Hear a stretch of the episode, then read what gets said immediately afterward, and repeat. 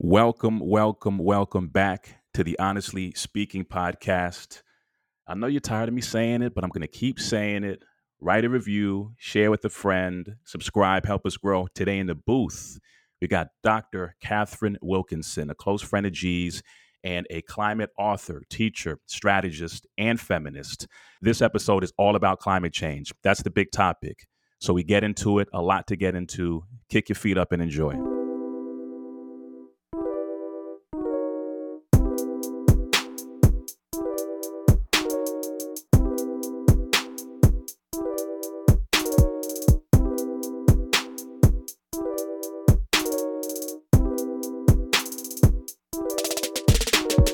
Welcome back, y'all. I'm so excited to have Dr. Katherine Wilkinson in the building. bring her out, bring her out. How you doing, Katherine? I like that we're pretending we're all in the building together. That would be like so nice. Uh, um, Isn't the Earth one big building? Yeah. The metaphorical what? building. Yeah, Ooh. yeah, yeah. We're we're in the planet together. Um, hey, y'all. Katherine, Katherine, Katherine. You know, I was trying to figure out what I was going to say as an introduction, but I'm awkward with introductions. So instead, I'm just going to talk about the very first conversation we had and go from there. I like I don't even know if you remember, but we were at Kat Cole's house. Shout out to Cole.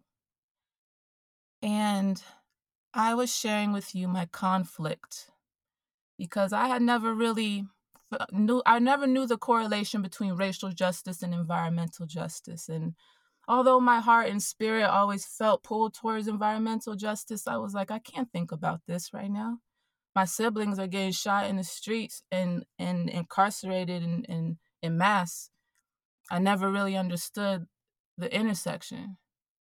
And we talked about this in depth. It was a very emotional conversation. I don't know if you remember, but it sparked me to learn more about it and start asking questions. And I remember I went to New York like the next day and I was with my mentor, Susan Davis, and I was like talking about this intersection between racial justice and environmental justice. And she was like, hold on a second. She went in the back and got a book and handed it to me, and it was Project Drawdown. How crazy is that? How crazy That's is amazing. that, right? So for y'all don't know, like, you know, uh, Dr. Katherine Wilkinson wrote and contributed highly to Project Drawdown. So it was just like, wow. So I was just wondering if we could start off by talking about that conversation. Yeah. I remember that conversation kind of being one of those moments where, like, there's a whirl of people around you, but the conversation just becomes the whole thing. Do you know what I mean? Like, everything mm-hmm. else kind of went blurry.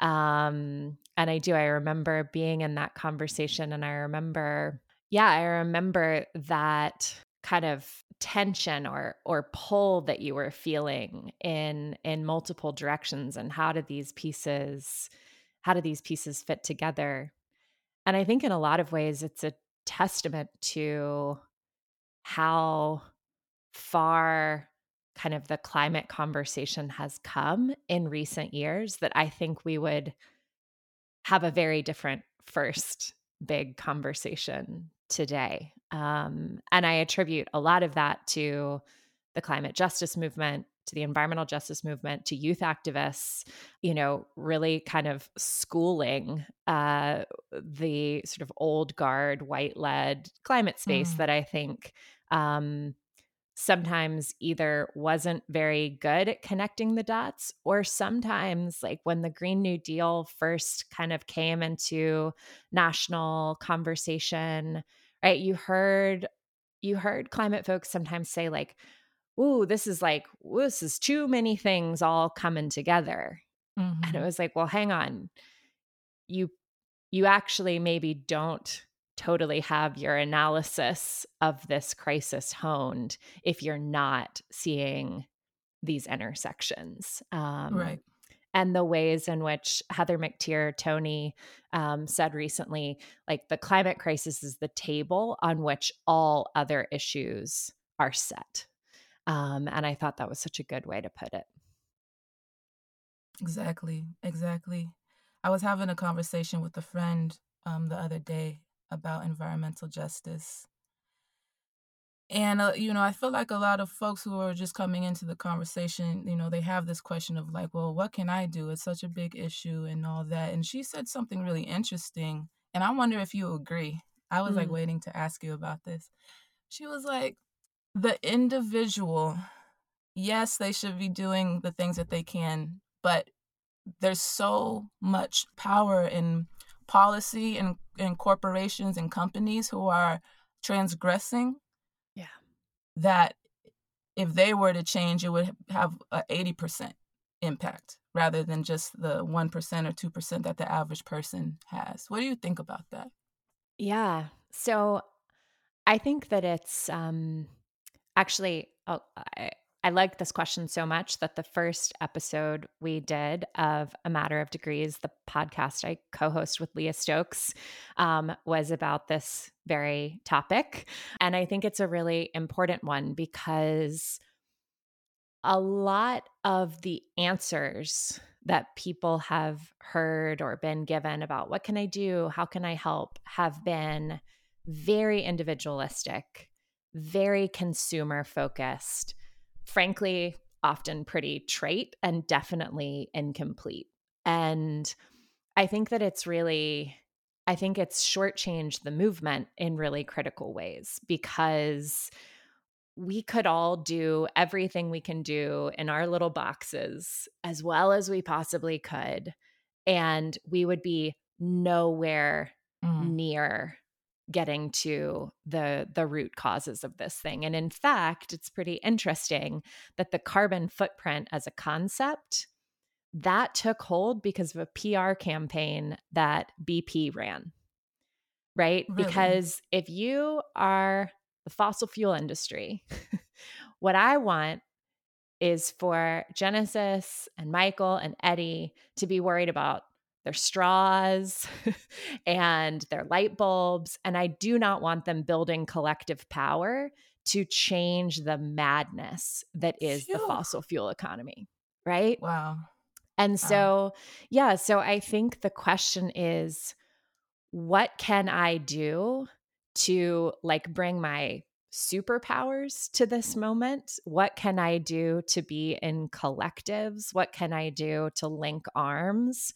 Um, and yeah, like, you know, swap your hamburger for an impossible burger and hop on your bike if you can. You know, like these are all good things, but I think to me, the individual actions are almost more about trying to be in some kind of integrity with our values and with the future that we're trying to bring about more than they are about like quantifiable quantifiable impact um so yeah we need a we need the biggest strongest team possible and if we're all worried about our little you know our little top 10 lists of our individual actions um we're not going to get there Katherine, it's funny. I, I saw a, movie that you probably think is terrible that most people did, see. Seaspiracy, which I heard is just riddled with uh, issues. But they also did call that that piece out, talking about even just with like recyclables, um, and just the whole conversation of turning it around to the individual as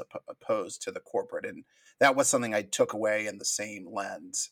Um, that you know we're we're tripping all over ourselves yeah. to do all these independent things, which is good. You should definitely lower your your footprint. But once again, it's the collective at the macro scale that really has the ability to change. Um, but it's so insidious to that point that all these campaigns and are, and yeah yeah i was just going to say and and sets the sets the choices that we even have right have on offer um like there should be lots of things that um, are really easy to do or really affordable to do that right now you know you could jump through a bunch of hoops and maybe get solar panels on you know on your roof somehow. But like but there's a whole set of policy and corporate decision factors right that are happening that are setting the context for even the choices we can make in our day-to-day lives. Is is the whole just the last question on this individual you know you control your own destiny kind of narrative. Was that is was that kind of created by the fossil fuel industry, or is that something inherent in America? Because you can I can apply that, you know, looking at society through an individualistic lens to a lot of different dimensions. Oppression, racism, as G brought up in the beginning, is that yeah. something inherent to America, or is that that's that happened to, um, you know, kind of tarnish the climate conversation, or is that something more that uh, the industry itself kind of created that where has fogged up everything? It's such a great point, Eddie. And my read is that it's both, right? So, you know, I think we do, we hear really similar really similar lines of of discourse around race and racism right that there's this persistent idea in america that racism is something that plays out interpersonally and that's it right and and there's this i think I think it's a it's very much rooted in American culture. I think it's rooted in actually some aspects of evangelical theology, um, right? Thinking about things in this really individualized way. And I think in general, there's sort of a lack of muscle in the American public for thinking more systemically and more structurally about about the challenges that we face but then i think you know you you take that as like the starting point um, and then you have some PR wizardry, wizardry thrown in, right? And right, right. Um, and that really kind of you know takes an inclination and just kicks it up a notch. Yeah, this like the straw thing. What's this straw thing? It's just can we talk about straws? Like, what is this? Is this like just some complete delusion around? Like, why is straw such a big? Like, when did it get like this? Not that straws are nothing, but the straw, like you see, like straw entrepreneurs pitching on like Shark Tank and stuff. Like, it's gotten out of hand, right? The straw right. thing, right? And you see people with their single-use plastic cup and lid and a reusable straw right? And and i think i mean i think that the thought was straws are like a an easy starting point right? Mm. like don't panic you know we're not taking away like your coke bottle with the cap that you can put back on because people will lose it if we do that right? Straws like that and then we'll we'll start a conversation and we'll get people thinking about single use plastic and it'll grow and snowball from there. And somehow it's like, yes, yeah, straws. That's it. Straws, the beginning, the end. Like it it I think it hasn't been kind of the gateway drug that um I think some some people had uh had hoped. Um and look, like plastic is a huge issue because that is right some of the lifeblood of the petrochemical industry um and you know but like somehow the sort of bigger education around straws has uh yeah has not quite happened. Katherine imagine you know we don't get a hold on this climate change thing and we end up um killing off each other and other animals because we don't know how to um, be one with the earth. So imagine that scenario does the earth just heal itself and we're just gone? Is that what happens? I think, you know, sometimes sometimes people say like the the planet's going to be fine. Um we're the ones, you know, we're the ones that that we need to worry about or we're the ones who are going to go the way of the dinosaurs. Um but I think the thing is is that life on this planet is so profoundly interconnected that there is no way that humans take ourselves out and we don't take a heck of a lot of life along with us. Um, and I don't know what the earth is without the living systems that, you know, kind of wrap around it yeah, I think, you know, what we know about life is that it is so determined, right? That life has sort of barreled forward on this planet despite the odds um, for 3.8 billion years of this planet's existence. So will life find a way forward? Yeah, I I think that it will. But the amount of sort of pain and loss and violence that could play out is just like it's heart-wrenching. Um and so a lot of the ways that I think about like what is this work really about?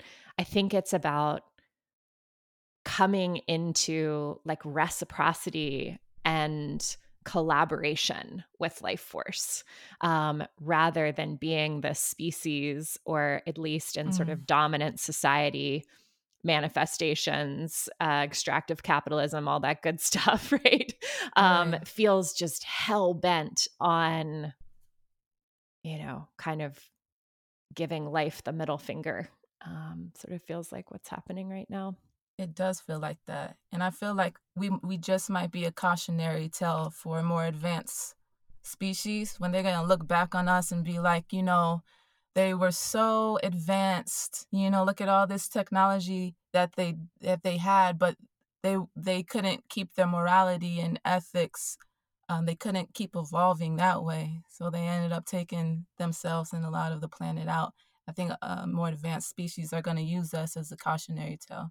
Mm. Well, in case we don't get to planet extinction, um, I'm curious how you would rank some of these like moonshot ideas out there. I know most people like in the science community kind of like naysayers, and it's like it's not about moonshots. It's about obviously collective action that's more gradual. But between like carbon capture and you know this young like I don't know if he's Danish kid or whatever doing the ocean cleanup in the garbage patch, I don't know what else is out there. How, how would you rank some of these ideas and and the, what you think their efficacy is? Yeah, so I think the the way to the way to think about it is that there is a whole system of stuff that has gotten us into the mess that we're in and it is going to take a whole system of solutions to get us out of it.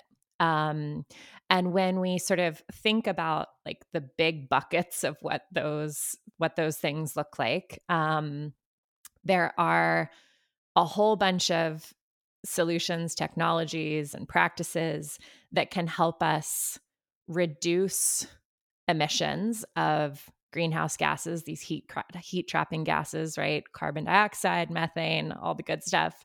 Um, bring those down to ideally zero. Um, then there's a bucket of solutions that can help us bring some of the excess carbon in the atmosphere back home to this planet. Um, and some of those things are nature, right? Um, photosynthesis is our most proven carbon removal process. Um, so, regenerating forests, moving to regenerative agriculture that rebuilds soil, that has carbon in the soil. Um, we we basically need to let nature do its its work and then also even if we do that sort of to maximum capacity it's not going to be enough right there's so much excess greenhouse gas in the atmosphere at this point that we also need engineered carbon removal technology, um, things like direct air capture. And hopefully, those are going to end up playing a role. They are not ready for prime time at this point. Um, and so it's really important that we go hard and fast now with the solutions that already exist, right? We have most of the technology we need to get to a 100% clean electricity future. Um, and to do that in the US by the year 2035. And if you get to 100% clean electricity, that becomes a foundation not just for you know the electricity that we use in businesses and homes and manufacturing um, but also can be a way to move mobility um, off of fossil fuels, right? Transportation off of fossil fuels. It is um, really kind of this foundational uh, foundational solution for for so many um, for so many other things that right now rely on burning oil or gas. Um, so I wish that there were a silver bullet. Um, you know, I wish that there were a moonshot idea. I think the reality is that we need like a hundred moonshot ideas um, at at this point, which I think on the one hand can feel overwhelming, and to me on the other hand is like I'm so glad we're not just relying on Elon Musk, right? Like I'm I'm so glad actually that we have this incredible toolbox. I'm glad you actually brought him up cuz he's like obviously so easily like you're either a fanboy or you just like hate him, too much money, extraction, yada yada yada. and I'm definitely can be on either side of the fence, whichever day you want to ask me about him. But to your point, he did kind of moonshot up electric use in this country. No one was doing anything about it. And you can definitely make a case that without him proving the model of Tesla, which had not been proven in 100 years, we wouldn't be anywhere remotely close. So it's like, yeah. Is that from an environmental standpoint, would you almost say he's worth being a trillionaire if he can advance all this? Like the money almost doesn't matter if he actually is contributing at an outsized amount. I'm not saying he should be all this money. I'm not for that, but I'm just saying in value of what this has catapulted. Is that not getting enough love from the progressive left because they're only focusing on the money and not looking actually at the bigger macro outcome? So I I I totally agree with you that like Tesla Tesla did really critical disruption in the auto industry um, because the big players were just like their strategy was dig your heels in um, and try not to change right? Um, and i think that was was really critical um, because we need technology and policy sort of both moving forward in this like nice salsa dance or something. um, but I also think that like we have a tendency to think that like that electric vehicles are like the thing. Um, and again, they're kind of one thing within this bigger mosaic. Like at Project Drawdown in our most recent work um, that came out last year, I'm I'm no longer there, but um, the Drawdown Review, which is available on, on drawdown.org for free in French and Spanish and English, um, and is a really great overview of the solutions we already have. Um, alternative transit, like by the numbers, is a more important solution than electric vehicles. Um, alternative transit's not sexy, right? And it's probably not going to make anyone a billionaire or a trillionaire. Um, but so so it's like to me, it's give give kind of appreciation where it's due, I think, but also see you know see that tree within within the bigger forest and i think that some of these you know these other narratives that Elon Musk is shaping are incredibly problematic, right?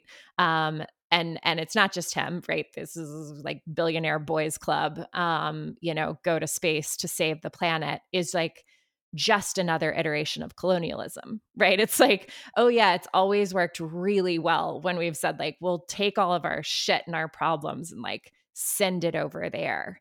Um as opposed to like let's get serious about as as Dr. Kate Marvel says like earth is the only good planet and we need to act like it.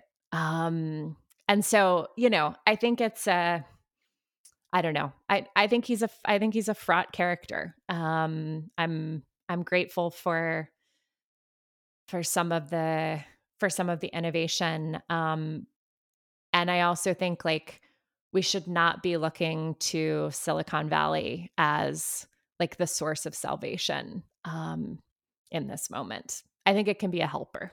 Yeah, I agree. I think we have just a societal issue where we'll elevate anyone at any given point, no matter who it is, and pretty much every time that's fraught with complications, and then that's just human nature. We're, we're no one's good at everything. We have our strengths and we have our weaknesses. Um, I, have some, I have more follow ups, but I'm gonna see Ed chomping at the bit over there. This brings up a. I mean, even just speaking about Elon, kind of goes into the question I wanted to ask you, Katherine. I mean, the, with Elon, you know, with Tesla, the claim being made that um, you know it has an outsized impact is really interesting. I mean that that have that has to tie to sort of um, uh, you know our notions about the creation of of you know uh, climate change and and, and climate uh, catastrophe, and you know goes back to Eisenhower and and the creation of interstate highways and the creation of just the consumer cars, and then you know carbon dioxide. Um, you know, or carbon emissions. I don't even know if I'm using the terminology correctly, but you You're know, cars polluting. Oh, thank you so much. That's yeah, appreciate that. um, just cars contributing to pollution, like a huge leap forward towards where we are now. So, you know, with with that larger context, you know, maybe that that strengthens the argument for Tesla. But even then, like not to dwell on Tesla specifically, this is more of a question about Project Drawdown. In creating this, Katherine, have you found like the the sort of there's like the diagnostic part of it where well how did we get here and the education around that versus everybody wants the solutions right? And every, sometimes people want to hurry past the diagnostic piece of it.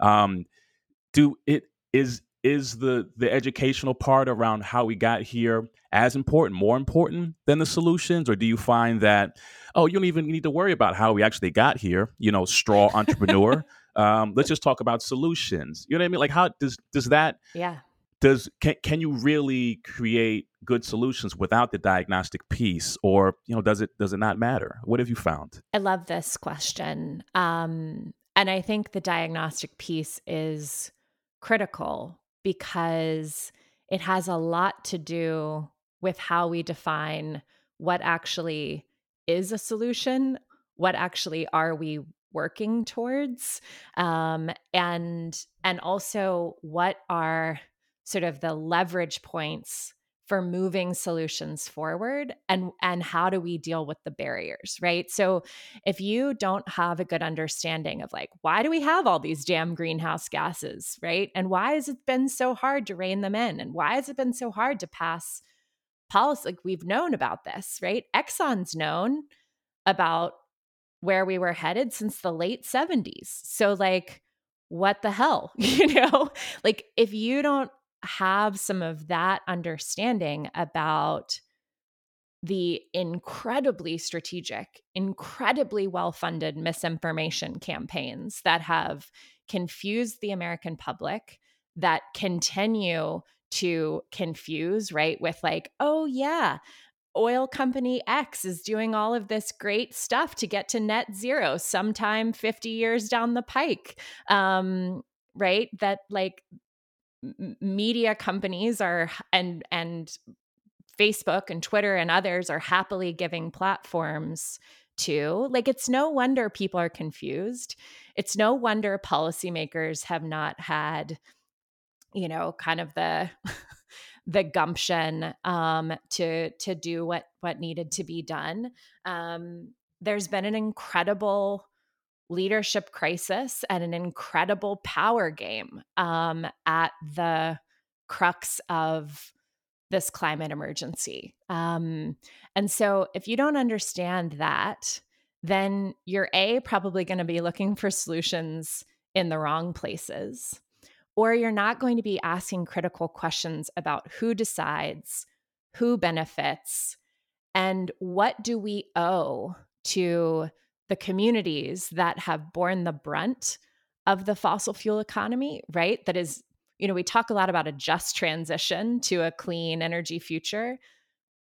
But the present system is profoundly unjust and is predicated on on sacrifice zones, right? Communities, mostly communities of color, low income communities, that this industry has said, yeah, well, F them, right?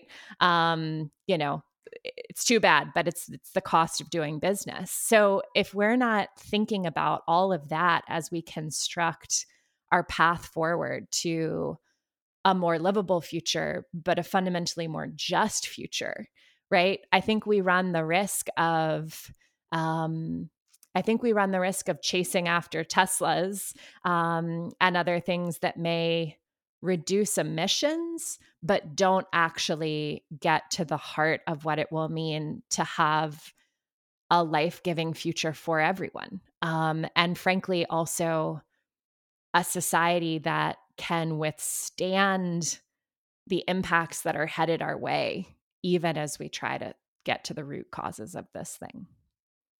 That was a little bit of a soapbox moment, I feel like. good, good.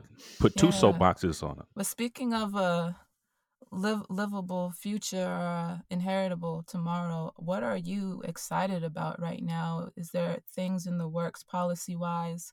This administration are they hitting the mark? Are they you know doing what they said they were going to do? Like what what are you and your collaborators excited about right now? Yeah. So um, it's probably helpful for people to have the context that we are really in like a once in a generation and probably the last political opening for climate policy in this country that can actually like we're so far on the back foot but like is still on a foot if that makes sense. Like we won't have an opening like this probably for another decade we haven't had one in a decade um, and so this is the moment Mm. to seize and there's incredible work happening to make sure that we do that specifically through this reconciliation bill um, that's making its way through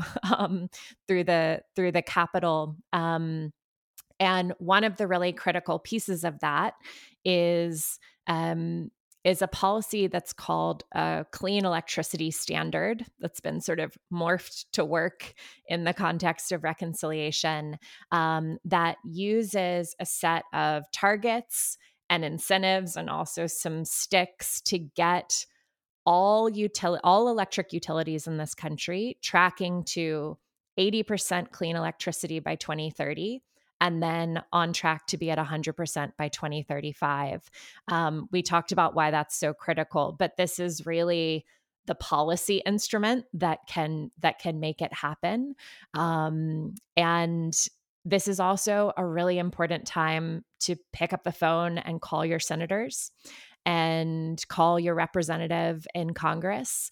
Um, there's a website actually, uh, call the number for climate.com that makes it super simple and walks you through making those calls like you literally plug in one number and it does it all for you. Um, it really couldn't be easier and i know it seems like do they care? Does it matter if we call? We know that electeds are not hearing from constituents about climate um, so actually a handful of calls can can really make a difference. Um, and it really is you know it's this fleeting and critical political moment amidst a summer of fire and hurricanes and floods and we have to get it done. Like we just we have to get it done. How, how um you know for the longest time or not for the longest time but definitely when i was younger i thought a lot uh, about just the increase in population around the world and how that was potentially the biggest issue just like our rate of growth over the past hundred years was so unprecedented you know in centuries before there was large plagues and things that you know were terrible but also kept numbers in check.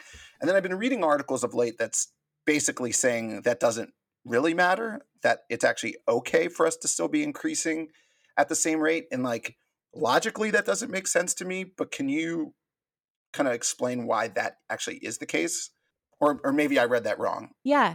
So so i think it's helpful to to to kind of think about like mostly the situation that we are in is a result of production and consumption right? And how many people on the planet are doing the consuming is sort of one variable but there's actually been some really interesting and and I think important work that's been done by Oxfam looking at well, what does that look like when you factor in the incredible wealth inequality that exists on this planet?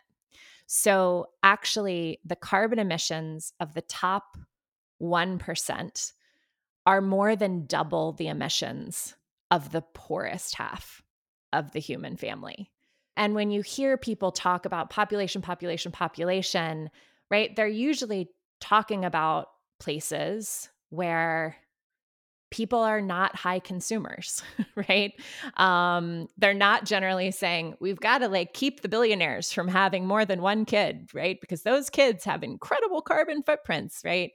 And there can be these really problematic there's a very problematic history obviously around population control mm. um, particularly in in bipoc communities and so i think we sort of have to hold all of that around around that question at the same time, um, we know that you know the the number of people on the planet, even if we are sort of super super light consumers, it it is a variable in the mix, right? And so there's a really easy solution to that, which is to ensure that all women and girls around the world, all all reproducing humans um, have access to comprehensive reproductive health care timely topic here in the south um, Ooh, and yep. and also have access to education um, and so if we just actually focus on the fundamental human rights that everyone should should have um, i think uh, you know the sort of ripple effects on how many how many of us call this planet home sort of take care of themselves. So, like someone like just to be uh, hyperbolic, um, yeah, Leonardo DiCaprio, big environmental guy, but is on a different mega yacht and private jet every other second with a different model is it fair to say that his footprint is probably a net negative, even though all his little fanfare of environmental for all the other things that he's doing? You are coming with the guns today, Michael. What's going on? Woo! I know. I'm ready. I know. I know. Michael's like, can we please put in. specific num Could put specific numbers to these guys and their environmental heroism or lack thereof? um, yeah. I mean, I, I just feel like so much of this is like a fraud. Like so many of people's like big toting like look at like Amfar, all these big like philanthropy galas and stuff. It's so much like me, me, me. And to your point, the people that are always actually doing the work, and you can take uh, like any issue, like criminal justice reform, environmental, it's always like the people on the ground that are basically badgering state senators and congressmen trying to get bills forward, not raising galas and putting out a movie and yada, yada, yada. That stuff doesn't seem to do like anything. And so it's just very infuriating. And so to your point, it's like I'm glad to hear that there are bills and things happening behind the end, but I'm always just so afraid that we're so enraptured by these other things we hear and see, and we have no ability. Yeah, we need that too, Michael. Why do we all need it? All hands on deck, bro, you know? but it, it's not all hands on deck. It. it has to be strategic. It's like all the hands, all the things. It's like we just we're going to lose a million people in the U.S. in COVID, and no, and like half the country doesn't care. Half the country thinks it's like the, mm. a, a religious thing or whatever. And so I get a little afraid that we focus, we have too many things and we have the inability mm-hmm. as people to focus on all the things. And, and because of that, we get nothing accomplished. Like, even though there these we started this conversation with like the intersection, I like jokingly have asked this question to like add in others, but it's like, would you rather get reparations or would you rather fix the climate issue? Right and like they really should both be together and it's a it's a it's an insane question but like we can't do everything. And because we mm-hmm. can't do everything it seemingly we're not accomplishing anything. Mm. at a real scale we just get scraps. You're saying we can't we can't get on on the same page of what's priority as a collective. I just think that because we don't go all in on one thing we instead do we, we we do a lot of a little and then that's why we have to be satisfied when the bills that we get are just little pieces. So like we get the first step act instead of something bigger. We get we're going to get a crazy watered down green new deal because we're trying to push like x y and z bill too. And it sucks but i don't know if it's possible for us to do all these things at once. And that's what like makes me nervous at this environmental thing because Katherine's telling us we're on the back of one ankle and it really is the intersectional issue of our life. So I that's me being very pessimistic on this, but Katherine, tell me why I'm wrong. Well, reparations will get us to climate change. And I just oh. wanted to drop that bomb and leave it there. Sorry, go ahead, Katherine. Uh, I was I was actually going to give like a really specific example um, of the the Justice 40 commitment, right? So one of the big things that's going to be happening is that the federal government's going to be investing lots and lots and lots of money in moving these solutions forward, right? Moving a clean electricity grid forward, moving building efficiency forward, et cetera, et cetera. Um, that's going to mean money flowing and it's going to mean job creation.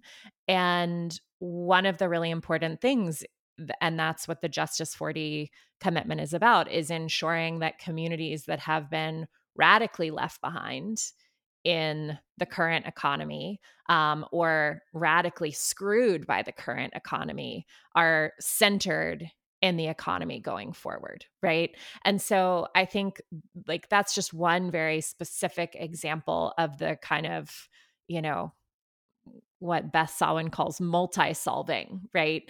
Um, that we actually can, I think, make headway um, on on these interrelated challenges at the same time. I'm not saying it's easy, um, but I think I think if we don't do it, like th- the people that hold all the money and power today will just make sure that they continue to hold all the money and power going forward. And I think they've proven themselves not to be good stewards of the collective, right? Um, so I think we we like fundamentally have to have to change that. Katherine, what do you just what's your take on all of this generational shade that's going on, right? This is like the Greta Thunberg uh, narrative of like you older generations, you fucked it all up and you're leaving, you're messing it up for us, so we got to deal with your mess that you created.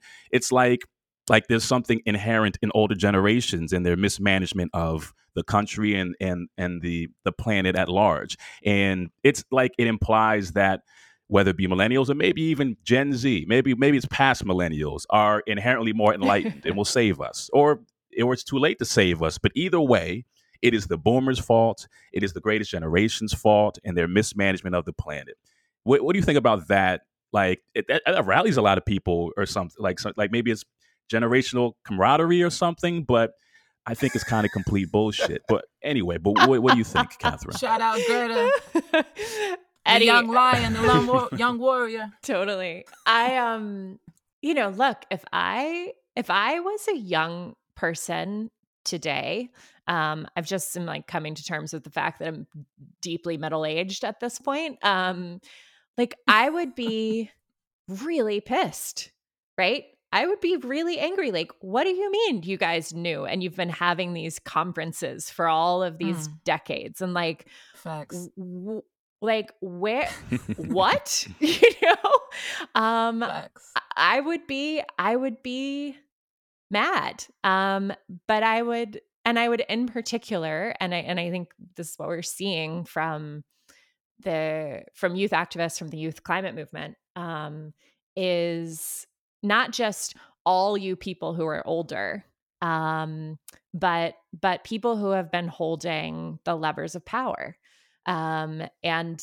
and not being good stewards of of those um, i really get that. And what i think is really like beyond unethical is when older folks look to younger folks and they're like you've got this You'll sort it out. And it's like, no. Right. Oh, like that's a good a 12 year old, right. a 12 year old is not going to have any kind of professional power for two decades. So, like, at that point, we better be way far along in terms of sorting this this situation out. So like no, it's the people who have whatever access to influence, to power, to resources that they have right now today to be leading.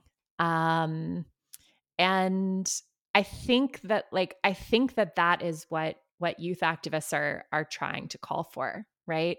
Um, is like we're here to be sort of a moral voice um, and to hold feet to the fire but you guys are the ones actually who have to have to sort this mess out well the only thing i'll say to that is this younger generation has an amplifier in social media the younger generations mm-hmm. never had Chairman Fred Hampton was like yeah. what, like 1920. Like so many of our leaders were mad young people. He's a ridiculous figure, but like he's still like look at all the amazing stuff he was doing for like the community in Chicago. Look at MLK. Look at John Lewis. All these people were mad young. He would have had a crazy TikTok following. Fred, Fred would have had a crazy TikTok following. Crazy brand yeah, partnerships for Fred. I don't think he would be on TikTok, bro. I don't but think like, he'd be on a TikTok doing the dances. Obviously, I gave a high purpose. Uh, uh, you know, I made that example on purpose, but the point being is there's always been young people doing tons of work being loud because that's what being a young person's all about constantly pushing the envelope up. And it's just like we're making it so big about this group just because they are on tiktok and all these things and they just are louder. But that is just this is just like the cycle of life. Um that's all i got. Mm-hmm. I think that's a great note to end it on. Dr. Katherine Wilkinson, if I haven't told you lately, I love you. And we appreciate the work that you and your collaborators do. And I'll say it publicly. If there's anything you need from me, if you want to tap me for anything, like always feel free to do so. Wow. Thank you. Thank you, friends. Um, I we didn't talk about it, so I just want to leave folks with one more plug, but uh, it's sort of late in the summer reading season. But if you are looking for some truth and some courage and some solutions for this moment, um, check out the anthology All We Can Save. I co-edited it with co-edited it with Ayana Elizabeth Johnson, and it is um, essays and poetry and art by 60 women who are uh, leading the way in this tricky and magnificent moment to be alive on this planet. Boom. Mandatory. Order it now. well, we appreciate you. Thanks, y'all. Thank you. And we out.